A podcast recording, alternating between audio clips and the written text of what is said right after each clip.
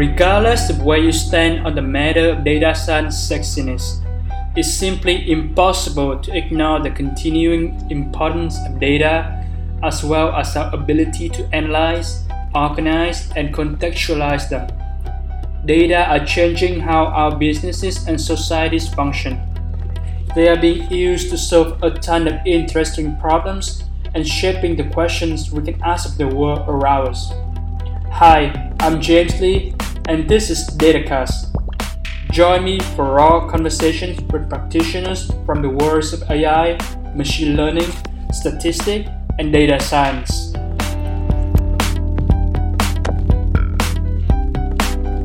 Hi, listeners. This is DataCast, where I hold long-form in-depth conversation with data and practitioners and researchers to unpack the narrative journeys of their career.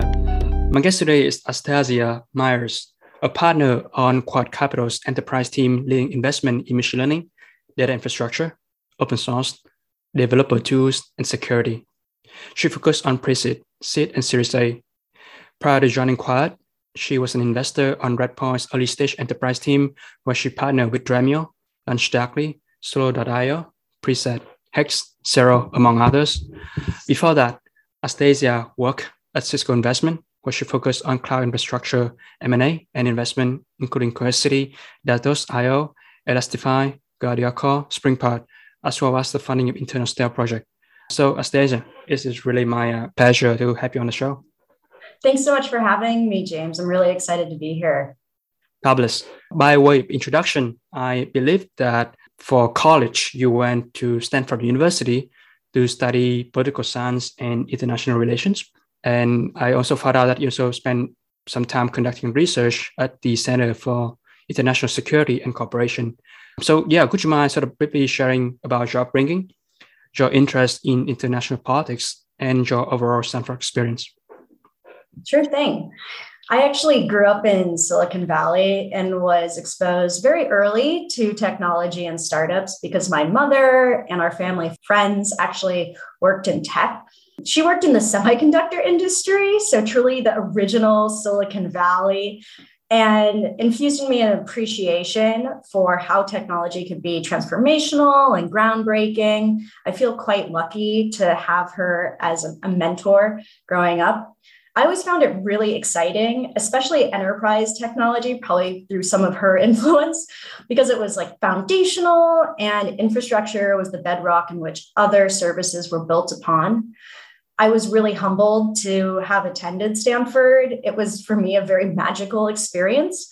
I was surrounded by many diverse perspectives and passionate individuals. You know, Stanford really fosters an environment of exploration and creativity and during my time there, I wanted to fuse my passion for tech and international relations. So I conducted research on the role of information technology in economic development and politics. For example, during that time, it was the Arab Spring and the Iranian Green Movement. That work actually led to the creation of Stanford's program on liberation technology. So that still is a program today, and it's pretty cool to see how it's evolved.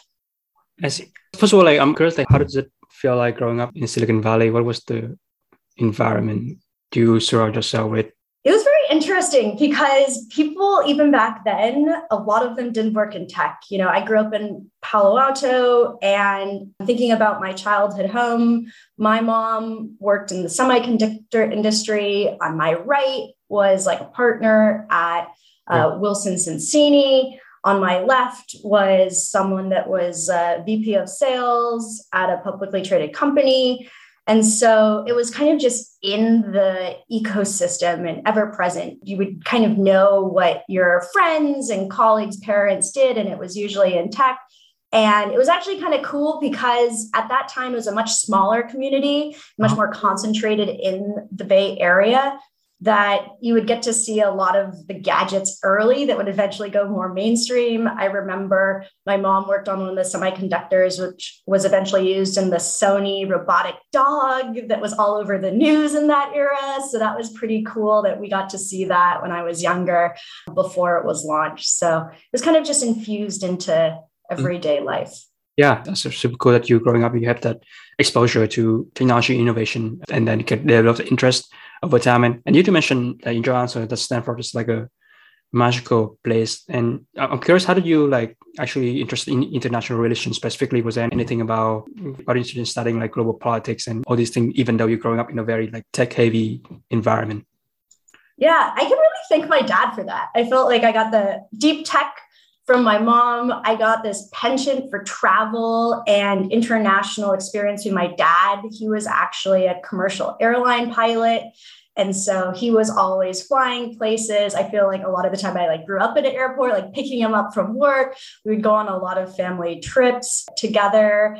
And it was really cool. You know, I was really humbled to even live abroad when I was growing up. So my mom helped manage some teams in Denmark. So we spent time there. You know, I did homestays in Japan because I took Japanese for a decade.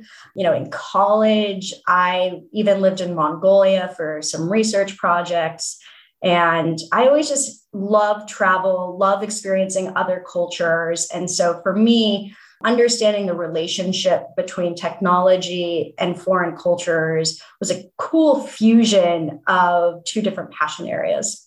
Yeah, thanks for sharing that context and you know have these anecdotes and how like you know got a chance to travel globally growing up.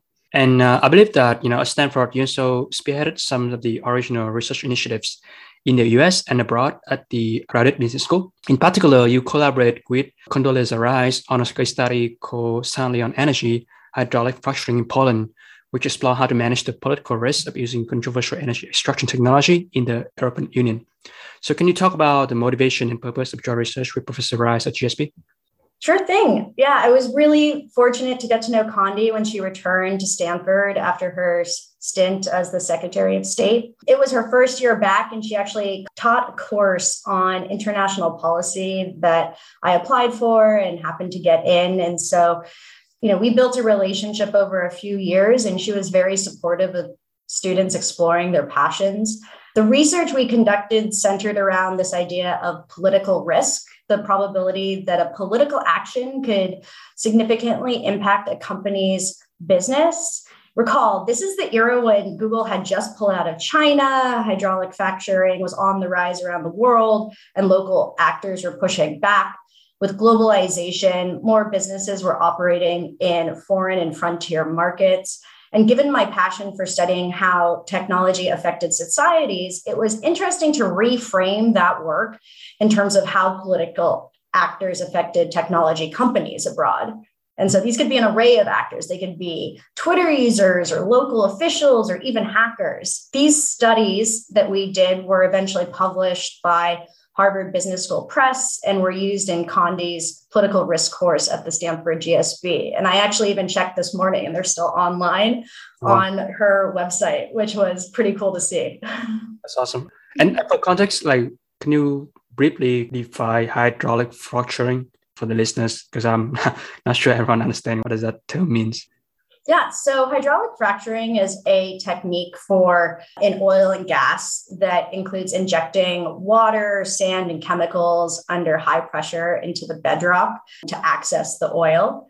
And so it was slightly controversial because of the potential environmental damage. Yeah, thanks for sharing context. Political risk of using that technology in potential way that environmental risk related to political risk. Completely. Yeah. With, you know, local community members or environmental activists, you can imagine that with this new technique of capturing oil and gas, there is often some tension. And so the research was really around the actors, policies, the laws that affected businesses doing hydraulic fracturing. Yeah, perfect. Thanks for sharing that context. After Stanford, you spent a year in the UK getting a master in technology and policy at the Judge Business School at University of Cambridge. So, how was your overall experience there? Grown up in Silicon Valley and attended Stanford, I really wanted more exposure to how other communities thought about tech. I feel like I was in this bubble. It was like tech all the time. It was the majority of the people Uh, in my life operated in that field. And I wanted to go abroad and study how other communities thought about technology. Cambridge, also known as Silicon Fen, was the epicenter of tech in the UK at that time. Microsoft had research institutions there, as well as other industry sponsored centers. You know, Cambridge's engineering school is really world class, and the area was consistently receiving some of the most venture capital money for early stage startups. It was also a cool time when the Raspberry Pi computer was just coming out from Cambridge. And so for me, it felt like an innovation hub. And the program I enrolled in allowed me to study how foreign governments thought about technology policy. How do you stimulate entrepreneurship? How do you support them in their journey? How do you construct policies that allow foreign investment so that was really nice on the policy side, but it also simultaneously allowed me to take courses at the engineering school, which is world class. And so for me, it was a really nice program that allowed me to sit across two different institutions. And it was a great eye opening experience of how the UK and broader Europe thought about technology. Out of curiosity, like from that learning from that year, how do you see the difference between the way that the UK slash European government affect technology development compared to like the US government? Well, coming from Silicon Valley, it was a very mature ecosystem. You know, there were repeat founders who had exited their businesses and gone on to join venture capital firms or become angel investors. This idea of creating a business and receiving support from institutions or the community was pretty mainstream. Mm-hmm. And the government had traditionally supported academic research with financial grants. And so when I was in the UK, there was this history of government grants and support of innovative research across STEM, but the ecosystem around building and starting a company was more nascent. Mm-hmm. And culturally, there was a different level of risk appetite. What I also thought was interesting is the legal regime um, that was in place made it harder for founders to start businesses and just you know more paperwork more work just to get going and so it was interesting being on the ground there and talking to people who are really creative about starting businesses and how compared to the US it seemed like there were more roadblocks in their way.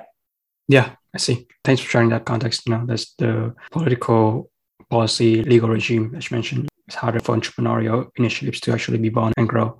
So you spent like about a year in the UK, and then I believe that you returned to the US. And your first job out of school was working as an equity research analyst at Baird and Co, where you provide IT system and networking investment ideas and training insights to clients for a variety of companies. Yeah, can you just pretty walk over your experience at the first job? Totally. I started conducting research at Stanford during high school and did it for nearly a decade. I personally just really like distilling a, a, lot of information into a clear thesis and leaning forward with conviction.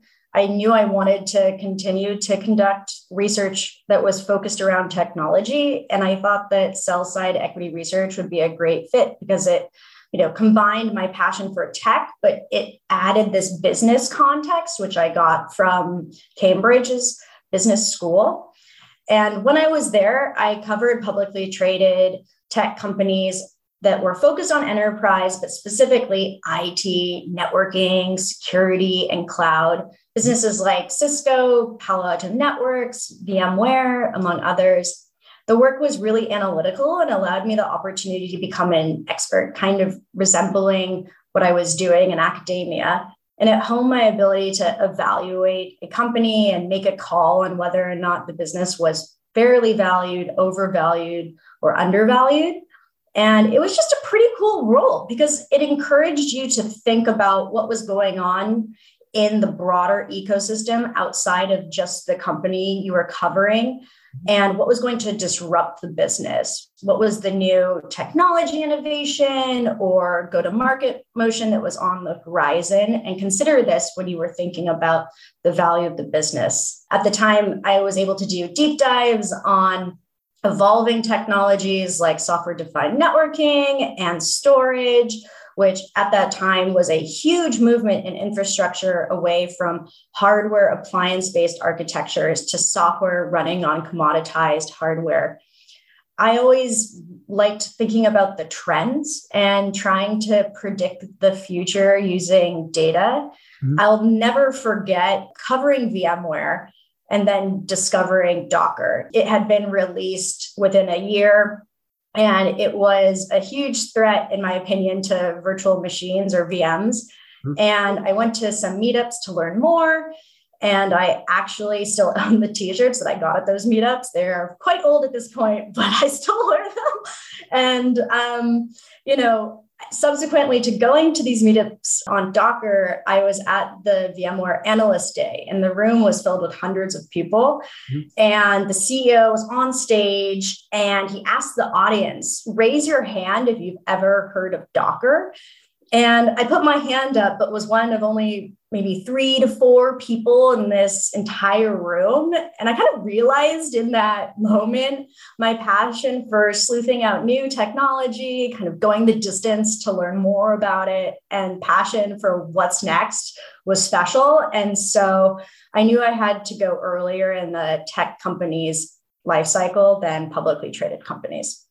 I see. Sounds like that first role is really allows you to keep cultivating that ability to do in-depth analysis, conducting research, and then get a broader view of the whole ecosystem. But then as you keep doing more deep dive, you you start like developing that preferences for new technologies and that led to that urge to like going to like some earlier stage company instead of just like you know the public company like you mentioned Totally. I think sell side equity research is a wonderful foundation.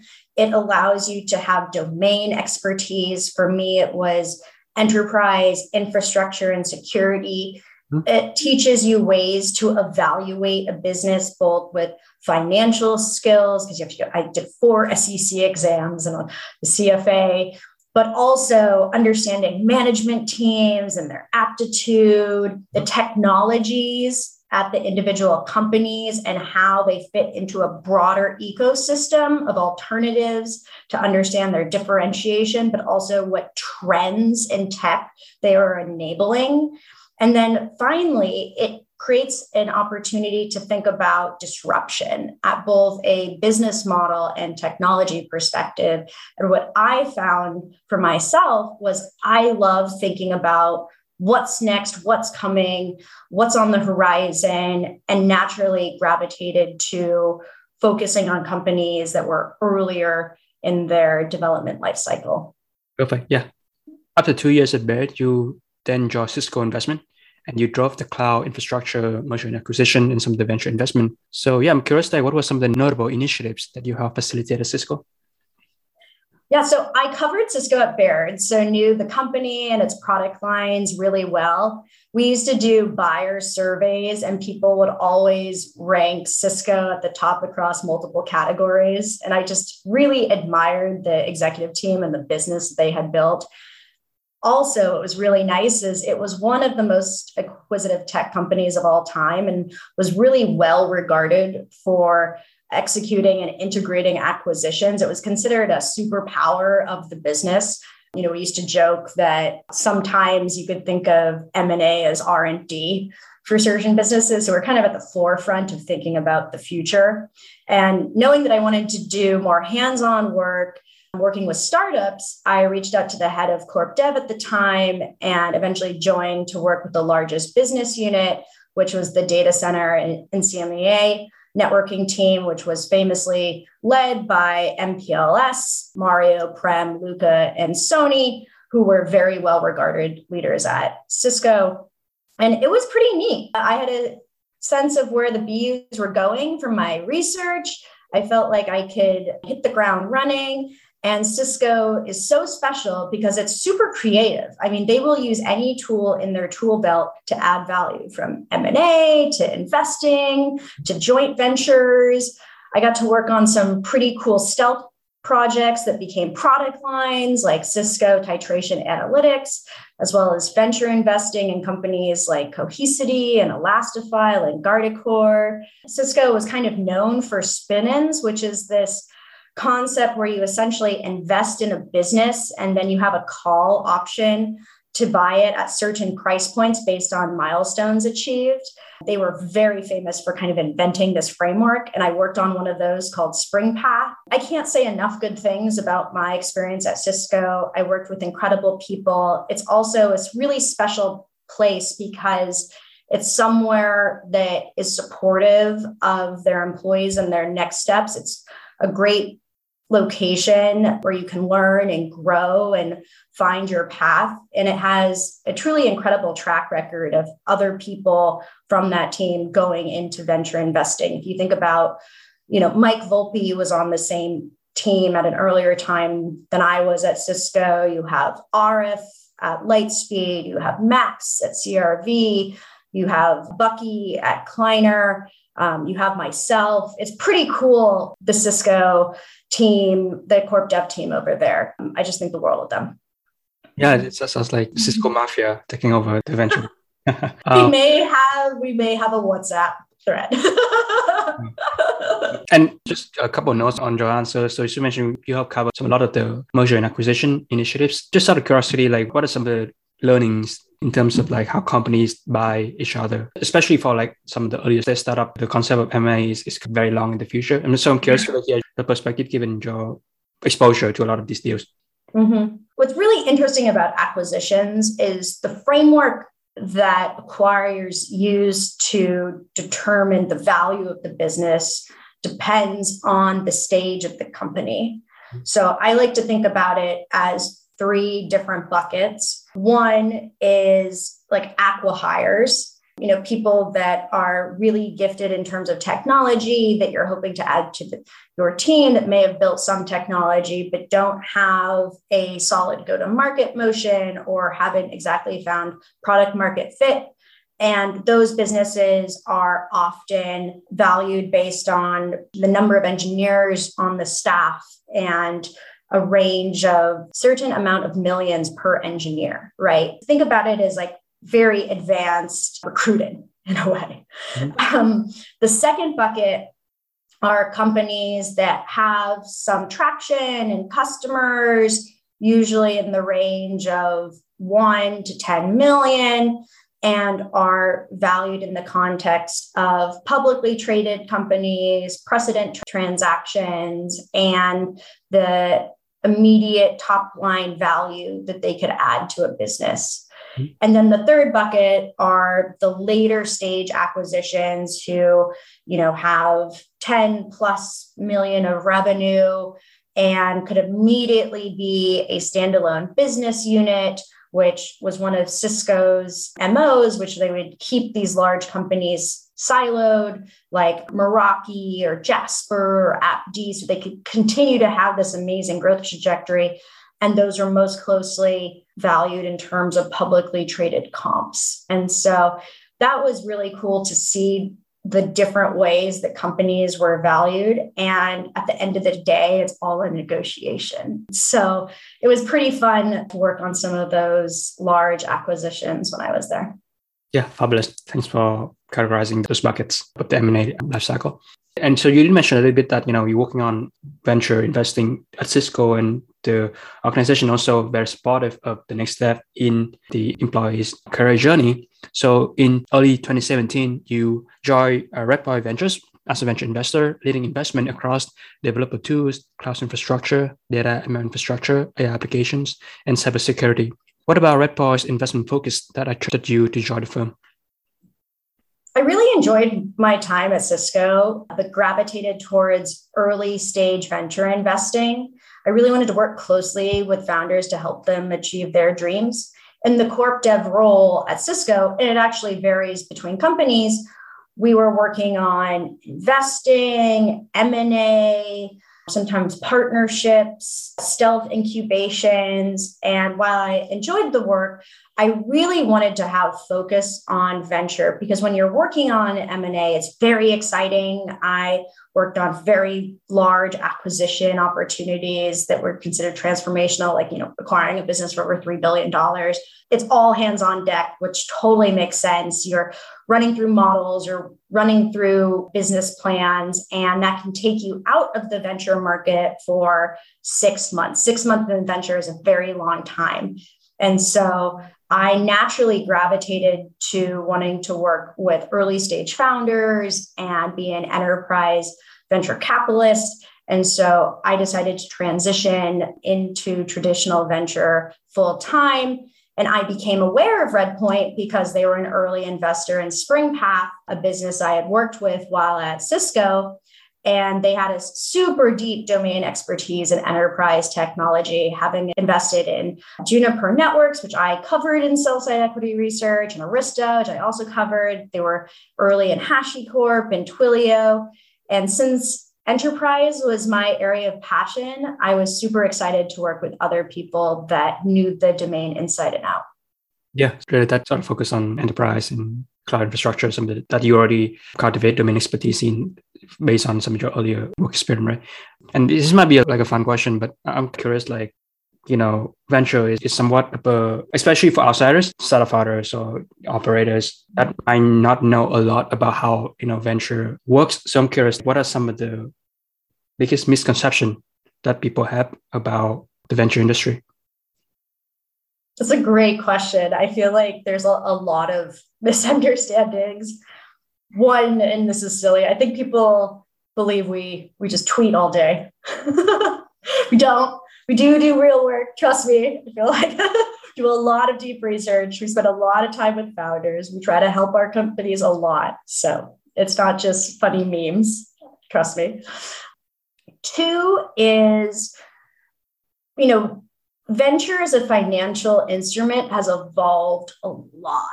And the speed of innovation, similar to tech companies, has accelerated over the past five years.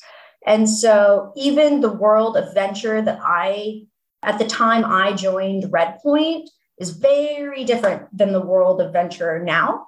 Mm-hmm. It has become more of a well known asset class.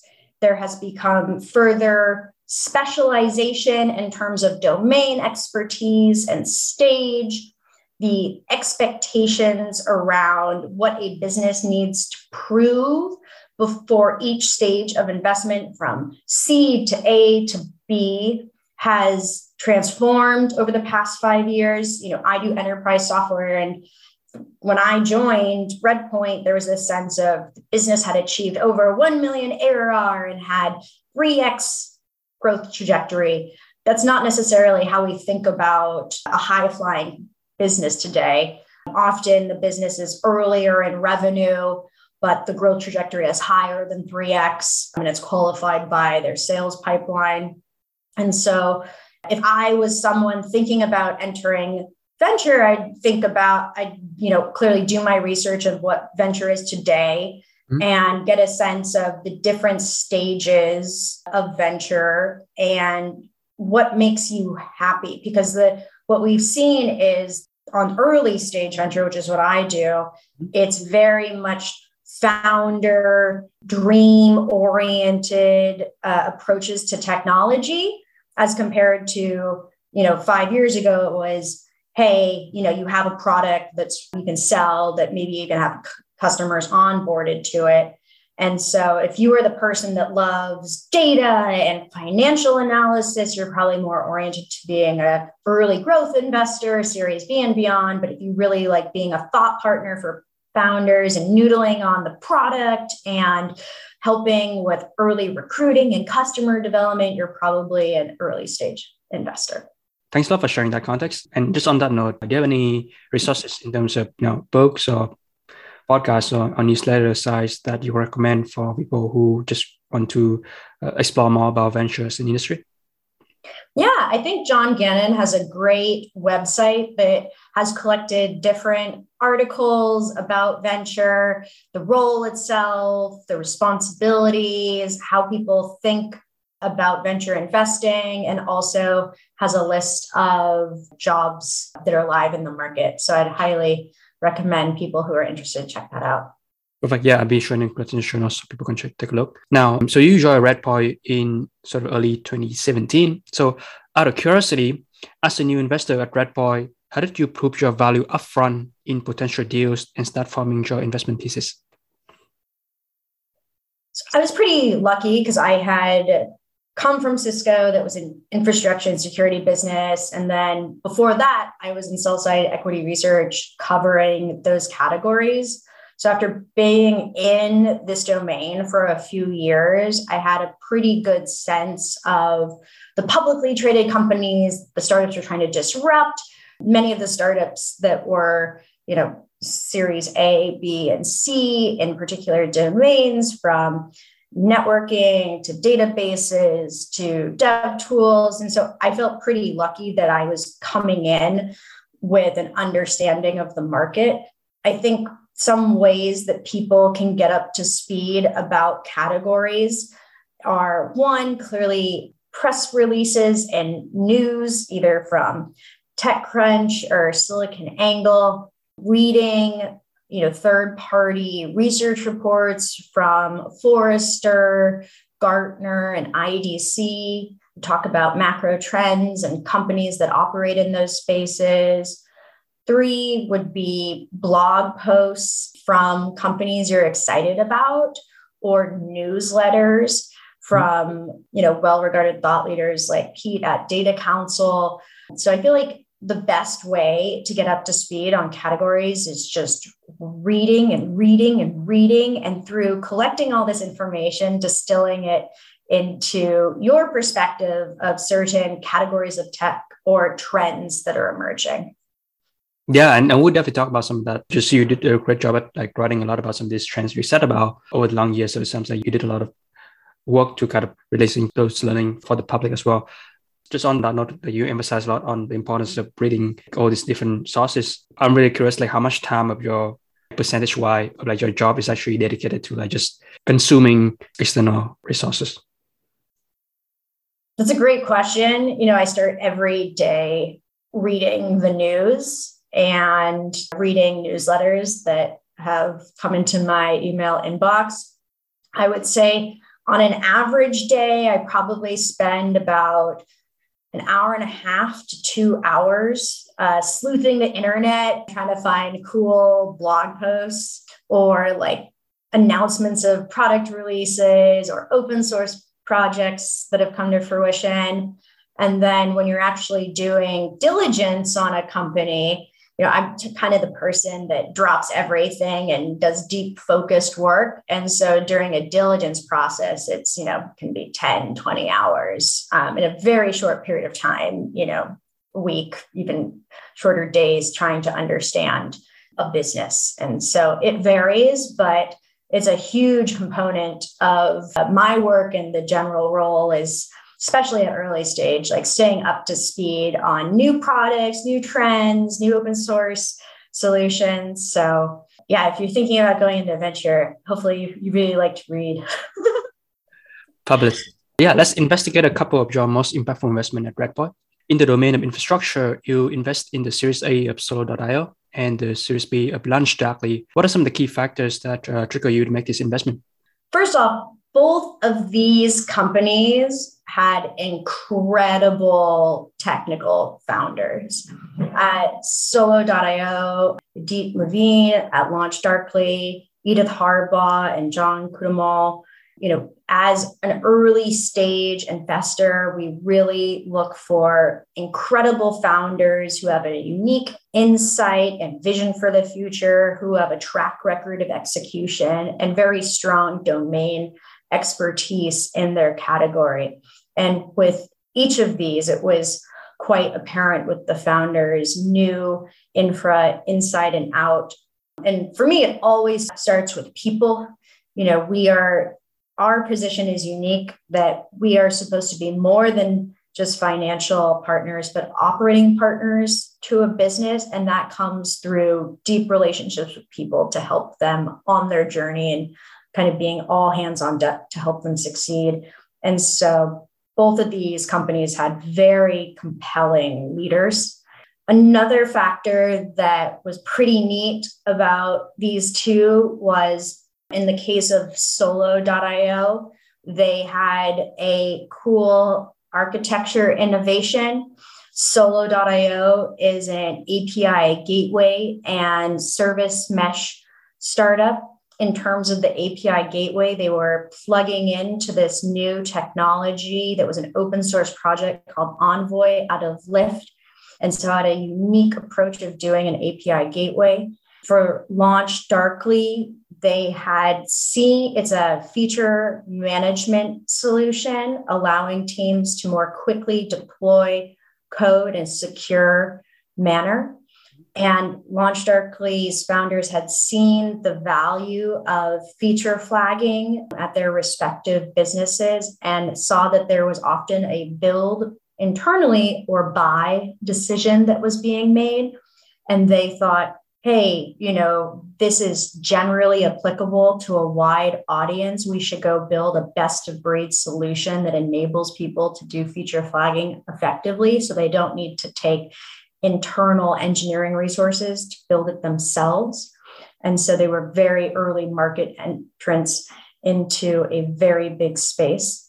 And then the third factor that got us excited was these are very large markets. If you think about the history of API gateways, you know, you had publicly traded companies like F5. We saw that Kong, which was an alternative in this space, was valued over a billion dollars. And then, so we got very excited about solo.io because of the incredible founders, the unique technology advantage, and the huge category. And then, in terms of Launch Darkly, every single developer can benefit from feature flagging, mm-hmm. which is absolutely incredible. It, it accelerates development velocity.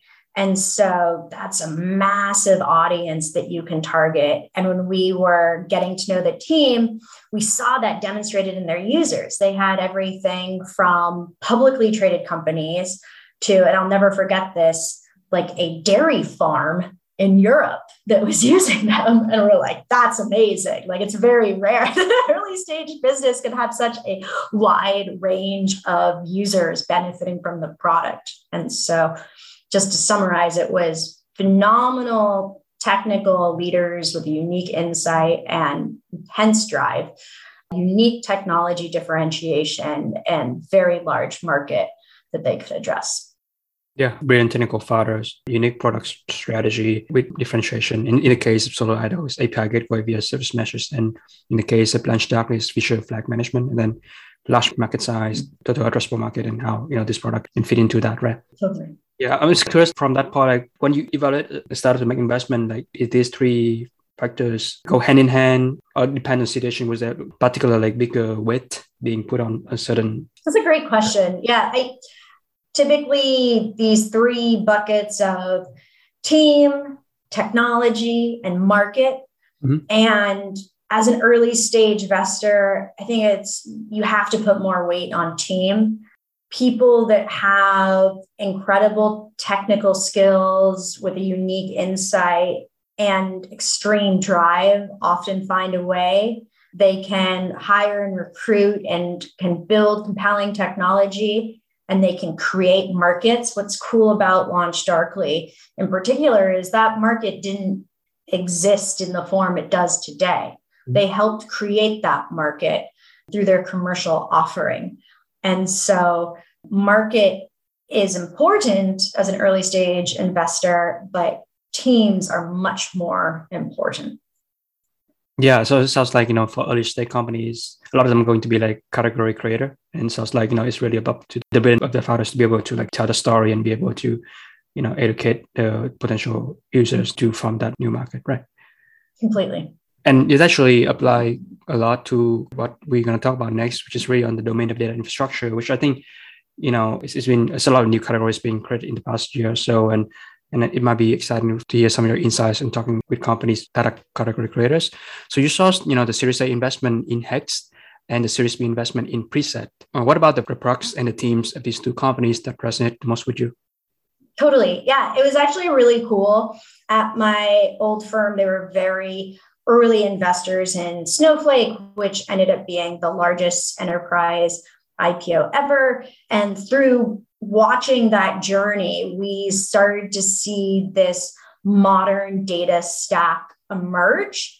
And the modern data stack enables analytic and data exploration teams to answer tough questions. And it's a fusion of data pipelining technologies like Airbyte and Fivetran, data warehouses like Snowflake or BigQuery or Redshift. You can have metric stores, which is uniformly defined metrics to be standardized throughout an organization, like DBT metrics or transform data. You have the transformation layer that allows analytic engineers to transform data to make it usable for end applications or BI. And in terms of hex and preset, we had this vision of like the interface for dashboarding and exploratory analytics would evolve. And so we thought they were very good fits into this modern data stack architecture.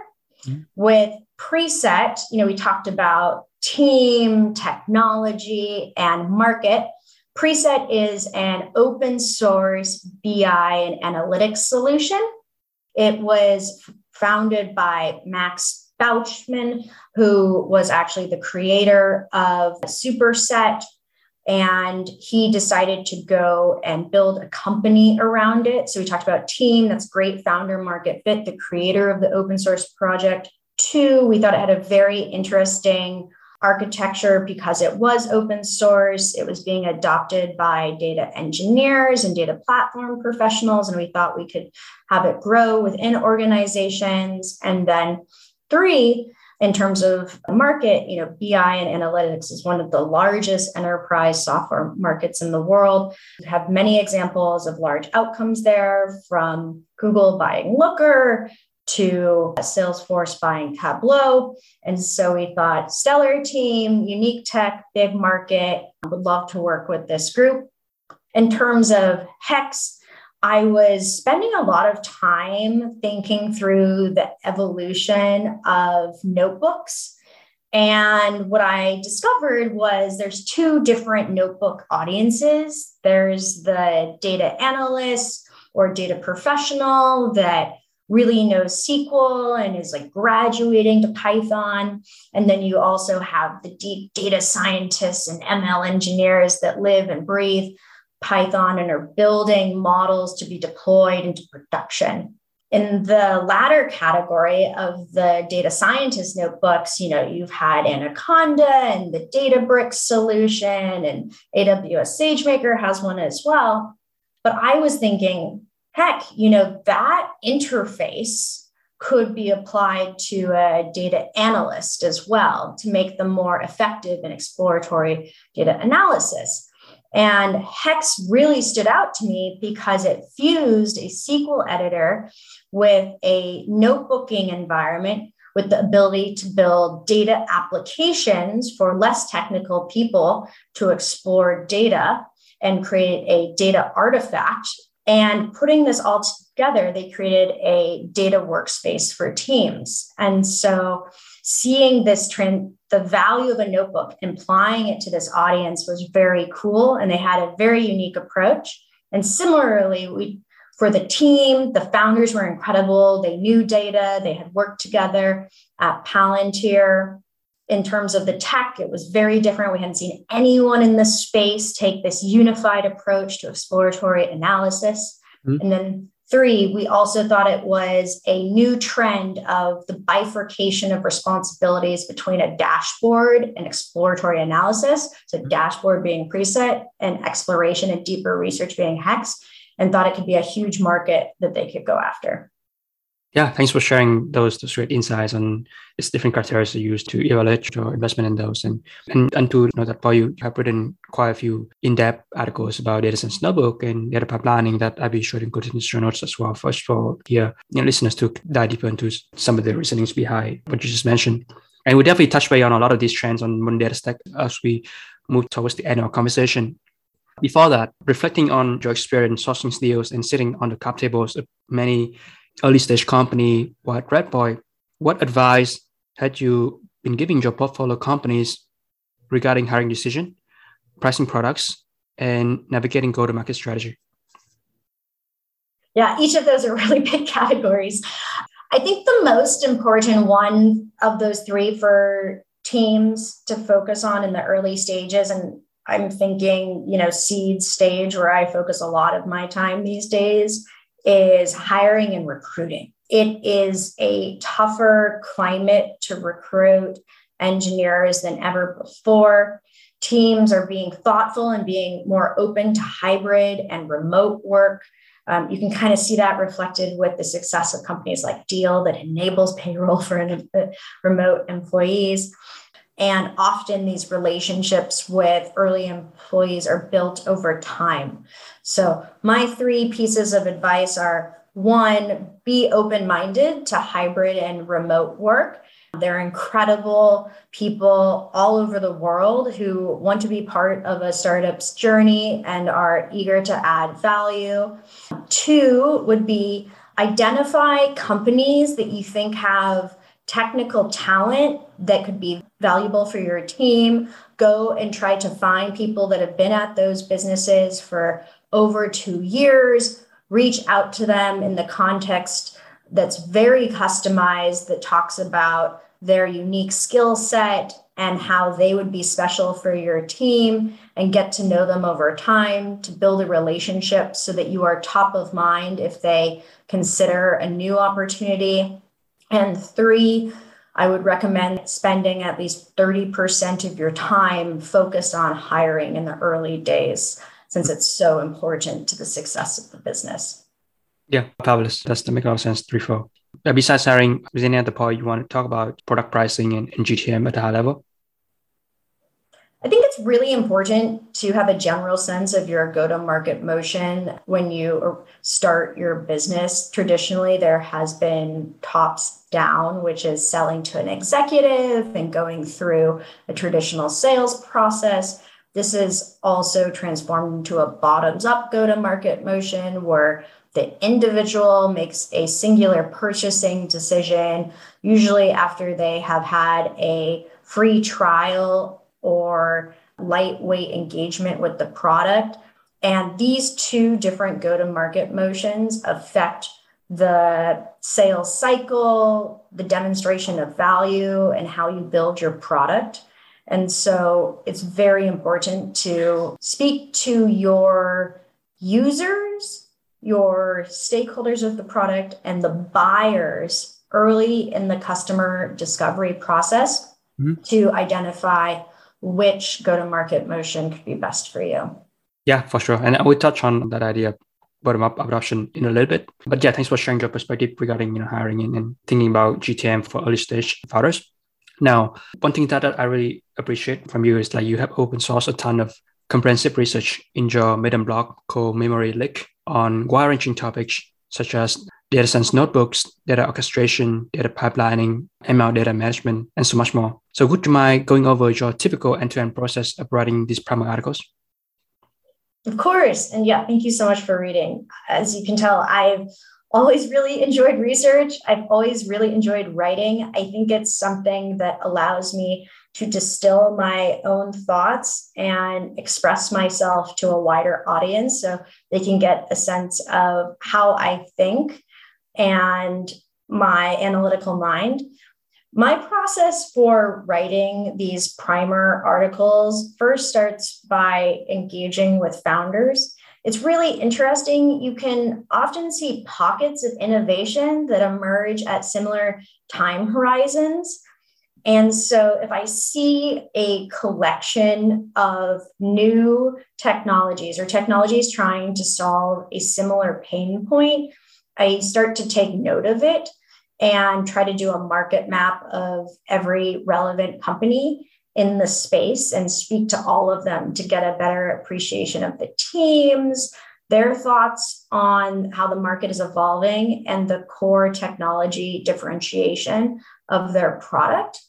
Mm-hmm. I then go and speak with buyers and operators of this potential new technology. For example, data orchestration technology, which is adopted by data engineers or data platform leaders to get a sense of what do they value in technology, the ROI of adopting a new piece of tech, and what they would need to see in a product to make a buying decision. And fusing these two audiences insights with my own. I go about trying to highlight key themes like why is there a market shift? What is the underpinning trend? What would cause a user to pick one solution over the other? And then I try to make a prediction around what I think will be the winning platform or the evolution of the space. The writing process is not short. It often takes me about a month just to distill all the information and crystallize it and publish it. But it's actually some of the most fun I have in my role because, as I said, I like trying to predict the future. I liked engaging people to hear their thoughts. And I like making it a community event because I often get people that write back to me or comment. And it's cool to have that thought partnership with a broader audience. Yeah, absolutely. And definitely include those notes on the show notes so more people can take a look and read more some of your future uh, articles on this topic. And also, I suppose, name of the blog, Memory Leak, yeah, it's actually a technical term. Um, so memory leak occurs when a process allocates memory from the page or non-page pools, but does not have free memory. And so it's it's a technical term, and it actually originated when I was at Redpoint. They're very deep enterprise investors, and it's kind of just uh, stuck with me. But it is pretty fun. I I like the name of the blog, and hopefully it's a good read for others. Awesome. Yeah, thanks for sharing that.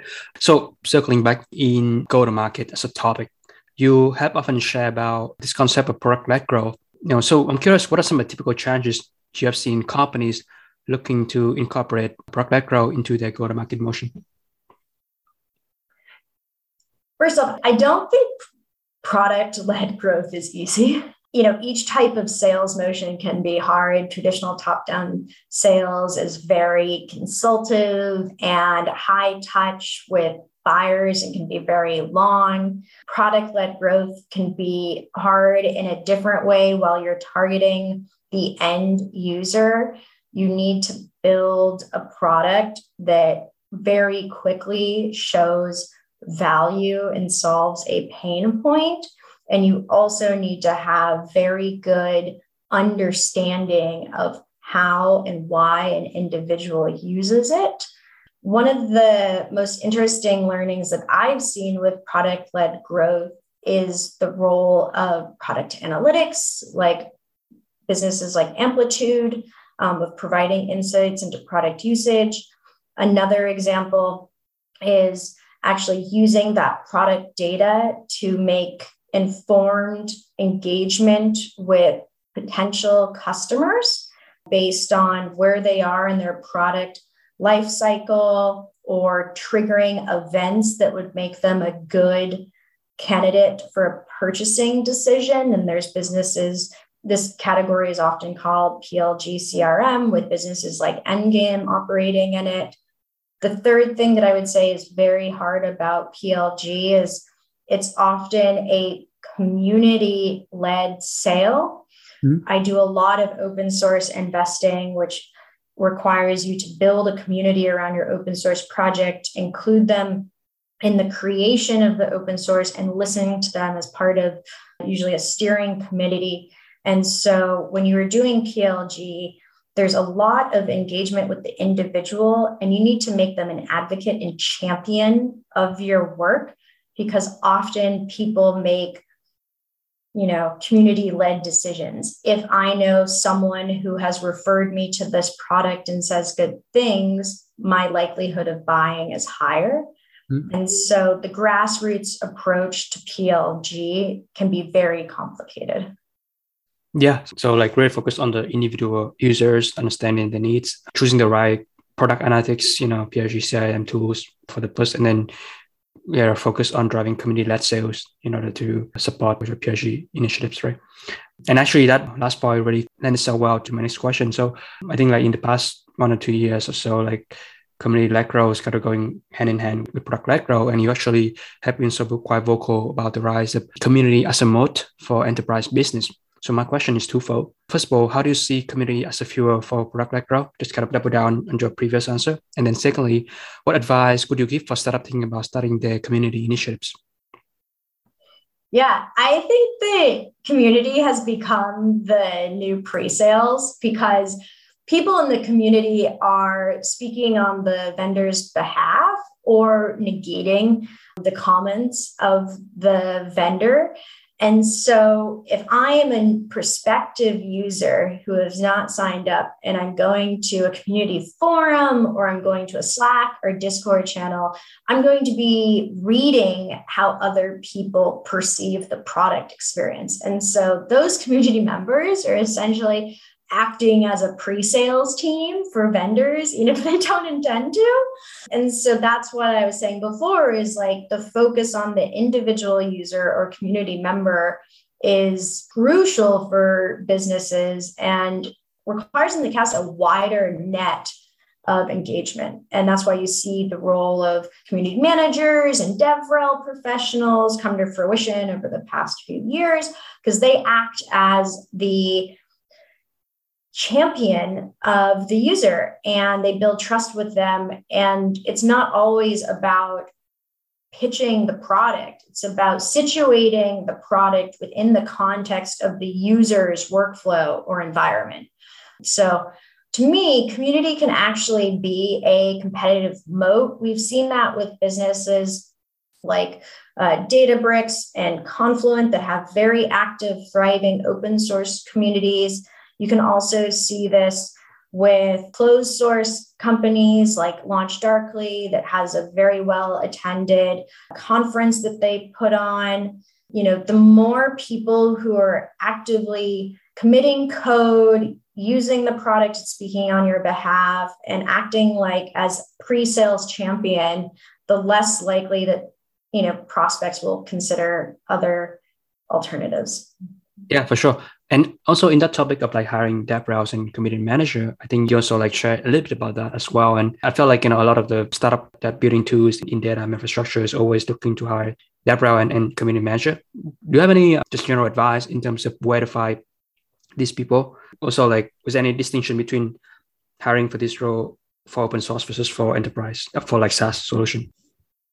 Yeah, I think that a great DevRel individual is someone that has a technical bend to them.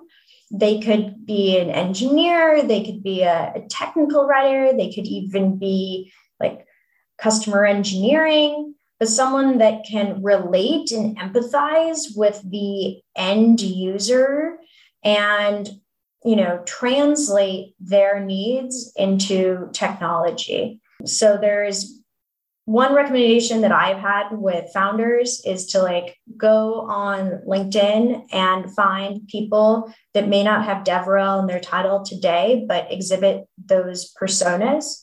Mm-hmm. Two is clearly finding people in an open source community that you know are deeply passionate about the technology and having them become advocates for it as part of your business.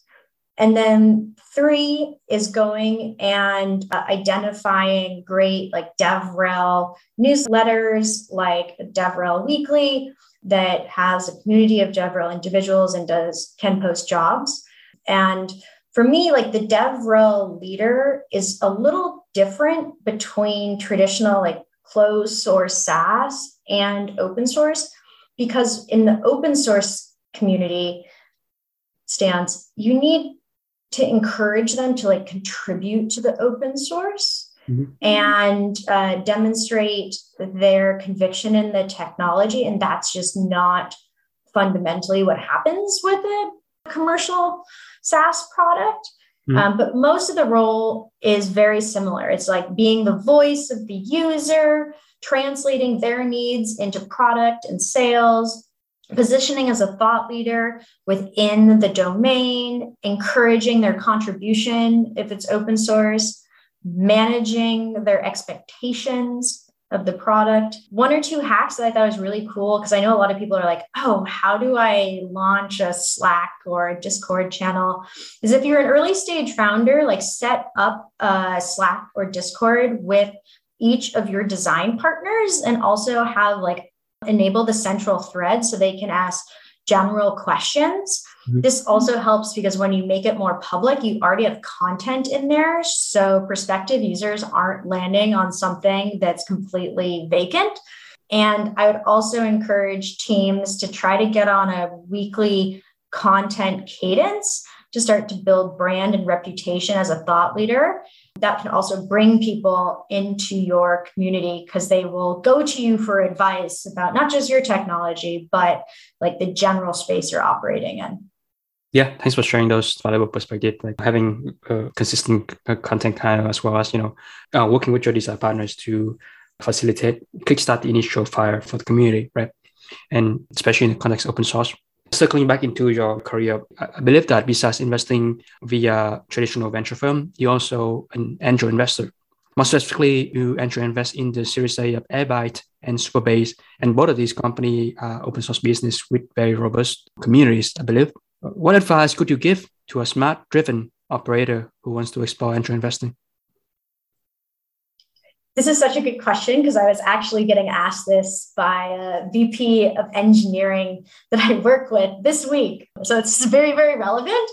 The first step is just simple just tell people you're interested in angel investing. If you are at a late stage company or an early stage startup, tell your friends, tell your peers, tell the people that are on your board, hey, you know, I'm really excited about angel investing. Here are the three reasons why. Here are the three reasons I think I could be additive to the team. I have superpowers around community development. I have superpowers around how to build and scale up an engineering team. I have superpowers around creating cohesive team cultures. So start by telling people you are interested. The second step, I would say, is building some type of personal identity or brand as an angel investor, leveraging uh, your superpower. And so you can do that through social media or content marketing, like blogging or even podcasts like this, um, just sharing out advice around particular topics, or two, providing insights into technical shifts you think are emerging. The third step that I would suggest doing is going through uh, Crunchbase and looking up companies that you admire, that you wish you were an investor in, and see which other investors or angels are part of the cap table and then reaching out to them directly to build a relationship. Something as simple as, hey, I really admire the work that you've been doing and that you work with this business. I think business X is very cool for these reasons. I'd love to learn more about what got you excited and any advice you have about me becoming an angel or potentially me working with you on angel opportunities. So it's pretty fun being an angel investor. And so I encourage others who are interested to kind of think through the three steps I suggested. Yeah, just telling people that you want to angel invest, identifying your superpower, and then reaching out to more experienced angel investor who you admire, and then just gather more advice and insight, things like that. And I, I believe, like, especially in the context of you, your superpower is probably like along the lines of writing on the blog as well as, you know, thought leadership and experience working in VC. That's probably like a huge value added to a lot of these founders when during the fundraising the process, I suppose. Totally. Perfect. Stepping back again in your career and talking about your current journey. So since September of last year, you have been the founding partner at Quiet Capital, sitting on its early stage enterprise team and leading opportunities across pre-seed, seed, Series A, and Series B. What urged you to make this career transition of founding your own venture fund? Yeah, so it was totally awesome being part of the Red Point team. They are fantastic working with Satish and Scott, uh, Tomasz and Alex over there. For me, I kind of got that little bug that founders do. You know, I was engaging with all these founders who had a big vision, who were trying to change the world, who were going zero to one. And for me, I really wanted to have a little bit more of that operator experience and empathy with the founder. And so I got really excited about Quiet Capital because it allowed me to fuse together my learnings from Cisco and Redpoint and my own perspective of what modern venture looked like to go build and scale up a VC fund mm-hmm. and, you know, contribute to the tools, processes, hiring, and decision making of the firm. And it's been really awesome. It's pretty cool. We are all vertical specialists over here. So I lead the early stage enterprise practice. And we have others that focus on crypto and healthcare and fintech. And it's exciting to leave a fingerprint on an organization and a little bit of a legacy mm-hmm. in Silicon Valley. Yeah, that sounds super exciting. And so at Quiet, you also invest in, in some of the similar enterprise sectors from your previous career at the Nexus, uh, DevTools, data and infrastructure, and cybersecurity, right? And, you know, we did talk about this uh, earlier in the conversation, which is these three categories of people, uh, product, and, and market, you know, as usually the main typical uh, mental checklist that you use to evaluate these early stage companies. But right now with Quiet Capital, how did your mental checklist for that you use evolve over time? Over my investing journey from public markets to early growth to early stage and now i'm like truly venture doing a lot of pre-seed seed and a mm-hmm. i become ever more focused on people their technical aptitude their market fit their unique insight their grit their make anything happen attitude and so for me, I spend much more time getting to know the founders, what motivates them and makes them tick, trying to dream the dream with them about what could evolve from their business and what they want to be known for. And so for me, my mental checklist of those three buckets is people first, technology second, market 3rd mm-hmm. And I think it's important to have a very good understanding about what technology they're building, what is the differentiation, what is it going to enable for a user or a business, what is the ROI on adopting this tech, and then how does it fit into the current technical architecture, or is it enabling a replatforming? But incredible people find a way. And I'm more driven than ever to meet with and get to know early stage enterprise founders that are trying to disrupt their category or to your point earlier, build a new space because they see something that other people don't. Fabulous. It sounds like throughout your career, you go earlier, earlier, earlier to these different personas that made up the venture ecosystem, right? To that point, vice versa, how have you been navigating the process of fundraising from potential limited partners for Quiet Capital? Yeah, so we have closed our fund, which is very exciting. You know, LPs can be a range of different personas. They could be high net wealth individuals, they could be pension funds, they could be endowments or sovereign wealth funds. And so we have a mix. It's very fun, like having those conversations with LPs and sharing out what we think modern venture looks like. The fact that each of us on the team have respective domain expertise, which helps with recruiting and go to market guidance and early product feedback. So it's been a lot of fun. That's interesting. You mentioned the term modern venture. How do you define modern venture? I'm just curious. Yeah, from my perspective, you know, the role of the traditional Series A fund has evolved. We see them going earlier to seed and pre seed. We see traditionally growth funds becoming early growth or going even as early as A. We see crossover funds going all the way down to seed. And so for me, modern venture is a reflection of flexibility. Hmm. Um, something that was very exciting for me at Quiet was while we prefer to lead, we're open to being complementary capital and getting to know founders deeply, adding value and building trust, and then continuing to support the founder through their entire journey. And so we like to build a relationship and then bring to bear 50, 100 million of capital for those next stages of growth. And the flexibility to do that is pretty exciting. Most Series A funds will only lead. They'll lead the round and take pro rata, but there isn't this continuous support of the founder. Mm-hmm. And that's pretty exciting to me. Yeah, definitely make a lot of sense. Like be along with that founder journey to, from pre-seed to you know even pre-IPO, which is definitely exciting. And then that different tech for that, that a lot of founders are gonna appreciate. So finally, I would love to probe your insights on new trends in the data and ML infrastructure. Uh, what trends that you think will have a disproportionately huge impact in the future? And vice versa, what trends that you think are overhyped? Yeah, one trend that I'm super excited about right now is this idea of data centric machine learning.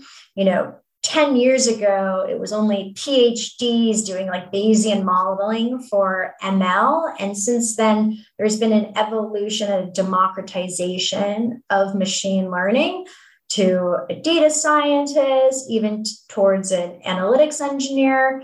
And with that evolution, you have more open source models that someone could take down, retrain, and rebalance the weights and deploy into production. And so the algorithm development has become less challenging for a average use case. Of course, there's crazy stuff going on in NLP with GPT-3 or Cohere, but for an everyday data scientist or team that are trying to do a recommendation model, there are resources available to you. And with that, the emphasis goes to the data layer, which people are calling data centric ML, where the capturing, labeling, balancing of the data to understand which data hurts, helps, or has no effect on the model training. And then looking at the edge cases of the data in production to trigger retraining or understanding data drift becomes incredibly important to the ML development cycle. And so I'm very excited about technologies like Unbox that helps with ML data debugging and data quality to help enable teams to more effectively use data for ML use cases. Definitely. On that point about data centric ML, I think earlier this year you wrote this tweet that basically said data centric ML mirrors the standardization on the modern data stack for BI and the adoption of data quality tools. I'm just curious how do you see the similarities and dissimilarities between the machine learning infrastructure and the data infrastructure categories? Totally. Yeah. When I think about the like BI analytics stack.